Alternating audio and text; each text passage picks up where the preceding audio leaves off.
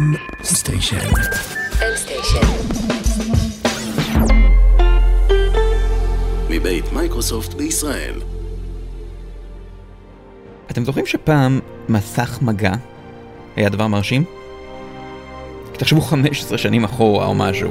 כאילו וואו, מסך מגע! זה זז כשמזיזים אותו, לא צריך עכבר. עכשיו היום מסך מגע זה הדבר הכי מובן מאליו בעולם, לכולם יש אחד כזה בטלפון, בטאבלט, זה לא חדש, זה לא מרגש, אף אחד לא מתרגש ממסך מגע. אבל לפעמים הם כן מתרגשים. This is so different. I've unboxed so many smartphones over the years, and this is. Wow. It's so thin. Color this in real nice. Like, look at that. Wow. This is so incredible. Um, but this thing's real thin. This is a, a beautiful, beautiful. Whoa. Wow, my God. It's super impressive. Look at this. Look at, th- oh, wow. Wow! Look at, I, it's like a real paper. This is nuts. Oh, that is so cool. זה היה לקט של תגובות מיוטיוב למוצרים של מייקרוסופט סרפייס. משום שסרפייס זה לא סתם דברים ממסך מגע, אלה דברים מגניבים.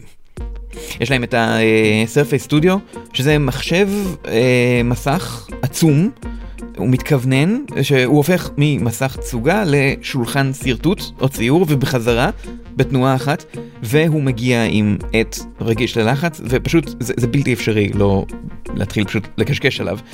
אה, וסרפייס האב שזה מסך עצום של 85 אינץ' שהוא גם מסך מגע וגם לוח ציור לחדרי ישיבות וכאלה והסרפייס דואו שזה טלפון מתקפל עם שני מסכים דקים בטירוף, שנועד להריץ אה, שתי אפליקציות בו זמנית. אני לא יודע אם טלפון זאת באמת המילה הנכונה, אבל זה לא אה, טאבלט, זה פשוט משהו שעדיין לא המציאו לו מילה. והסיבה שהדברים האלה מצליחים עדיין להוציא תגובות נלהבות מאנשים, גם בעידן שלכל אחד יש טלפון, זה שלדברים של סרפייס יש עוד משהו. הם מגניבים.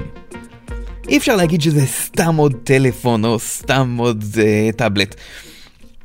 ומתברר שהדברים האלה מפותחים בארץ.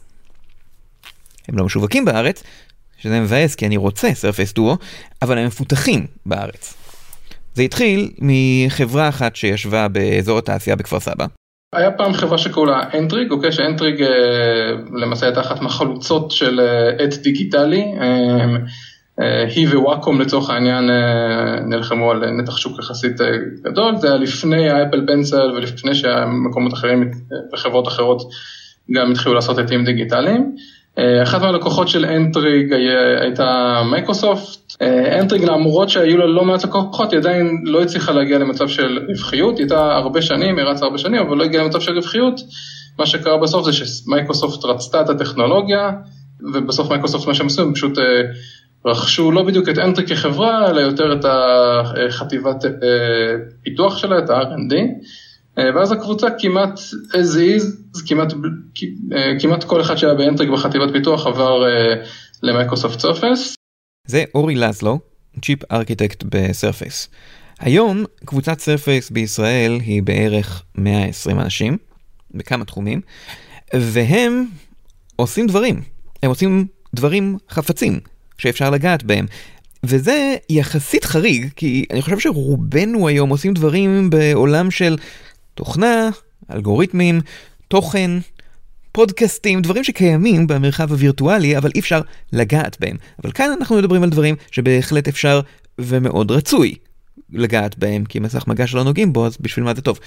ולעשות דברים שקיימים בעולם האמיתי, זה מורכב. אנחנו עושים צ'יפים יהודיים, אבל חוץ מזה, יש לנו הרבה דיסציפלינות, אנחנו עושים גם את התוכנה שרצה לצ'יפים האלו, וגם את התוכנה שרצה למעבד שמדבר אה, עם הצ'יפים שלנו. יש לנו קבוצת אה, הנדסת מערכת, אה, שיש שם אלגוריתמאים ופיזיקאים עושים מודלים ומפתחים את, את, את, את החוכמה שרצה בתוך הצ'יפ של איך מנקים רעשים ואיך מזהים שיד מונחת על המסך וצריך להתעלם ממנה. כי מתברר שמסך מגע הוא לא דבר שעשינו, פתרנו, יש, ועכשיו אפשר פשוט להשתמש בציוד שיש לנו ולהתקדם הלאה. לא, זה ממש לא מובן מאליו, זאת בעיה שצריך לפתור בכל פעם מחדש. יש המון המון המון אה, רעשים שרצים במחשב, במחשב שיכולים בהחלט לדפוק את, העבודה של העט, אה, ויש המון המון עבודה לגבי איך מורידים אותם כך שהיוזר בכלל לא ידע על קיומם, אוקיי? ה-LCD, המסך LCD מייצר כמות רעשים מטורפת, אתה לא יודע את זה, אבל נורות פלורסנט שנמצאות בתקרה אה, יכולות לגרום לרעשים בתדרים של המסך מגע ושל העט, שגם אותם צריך לסנן, אה, כל עט שאתה מקבל כאילו מהקופסה עבר קיול יהודי משלו במפעל, יש המון עבודה שהולכת סביב זה, ואני מניח שהיוזר בסוף כותב ורואה שזה עובד ורואה כי טוב, ולא חושב יותר מדי אה, כמה עבודה באמת, גם הפיתוח וגם המפעל עושים בשביל שהעט הזה יצא מושלם. אז כל זה עבודה שמושקעת בעט. אבל יש חלק אחר במכשיר שדורש הרבה תשומת לב וחדשנות, שזה הציר. כי חלק משמעותי בקצה החדשני של התחום היום זה מכשירים מתקפלים, כמו ה-Surface Duo ומכשירים אחרים שמייקרוסופט עובדת עליהם. עכשיו, הציר שבין שני המסכים, הדבר שמחבר פיזית ביניהם, שמתקפל, זה לא דבר פשוט. הנקודה הזאת היא היום זירת קרב של פטנטים בין כל חברות הטכנולוגיה הכי גדולות בעולם. הרבה מאוד מחשבה ויצירתיות וחדשנות הולכת על הציר הזה, ולמייקרוסופט כבר יש כמה פטנטים שנרשמו בשנים האחרונות בתחום הזה, של הציר, ושל העט, ומן הסתם זה לא נגמר שם. יש בכלל מספר מרשים של פטנטים שרשומים על שמה, שהגיעו מסרפס, כי זה מה שקורה כשמפתחים מכשירים, צריך לחשוב קדימה, לחשוב יצירתי. לעשות דברים שכבר עשו, זה לא מספיק. יש עוד עניין בלעשות דברים שקיימים פיזית בעולם, וזה שיש פה אתגרים שבתחומים אחרים נתקלים בהם פחות, למשל הקטע הזה שמקפיצים אותך לסין פתאום.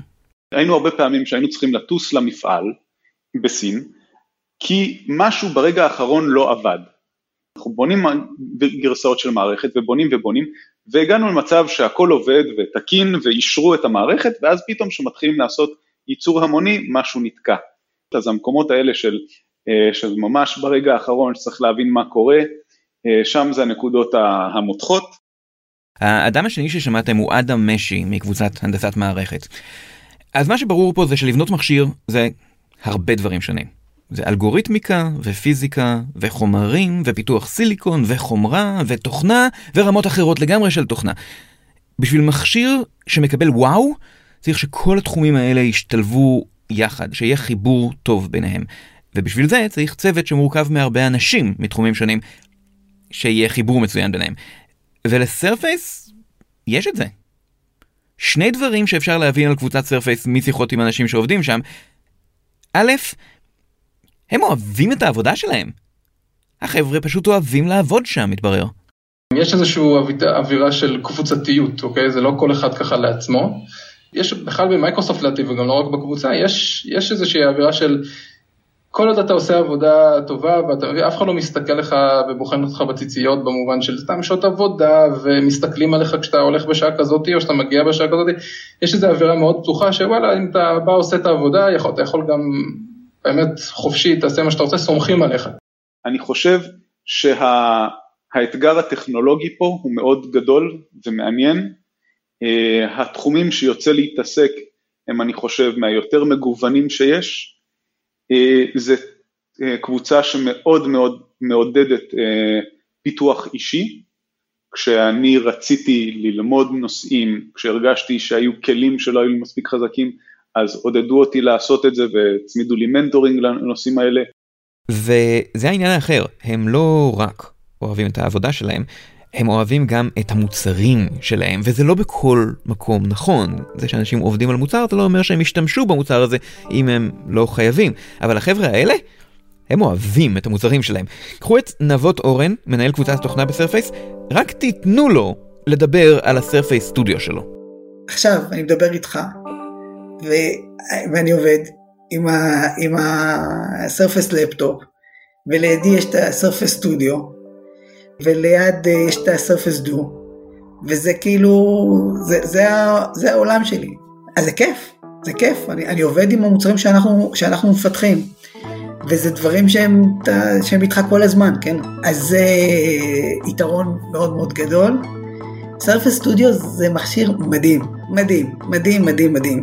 זה מחשב שהוא אה, 28 אינץ', שיש לו אפשרות לקחת את כל המסך הזה, כאילו במקום שהוא יהיה, אה, יפנה אליך, להוריד אותו, להשכיב אותו למטה, ולהפוך אותו למעשה כמו, כמו שולחן שרטוט. ברגע שאתה משכיב אותו, את כל ה-28 אינץ' האלה, תחשוב שנוצר לך משטח אה, כתיבה מאוד מאוד גדול.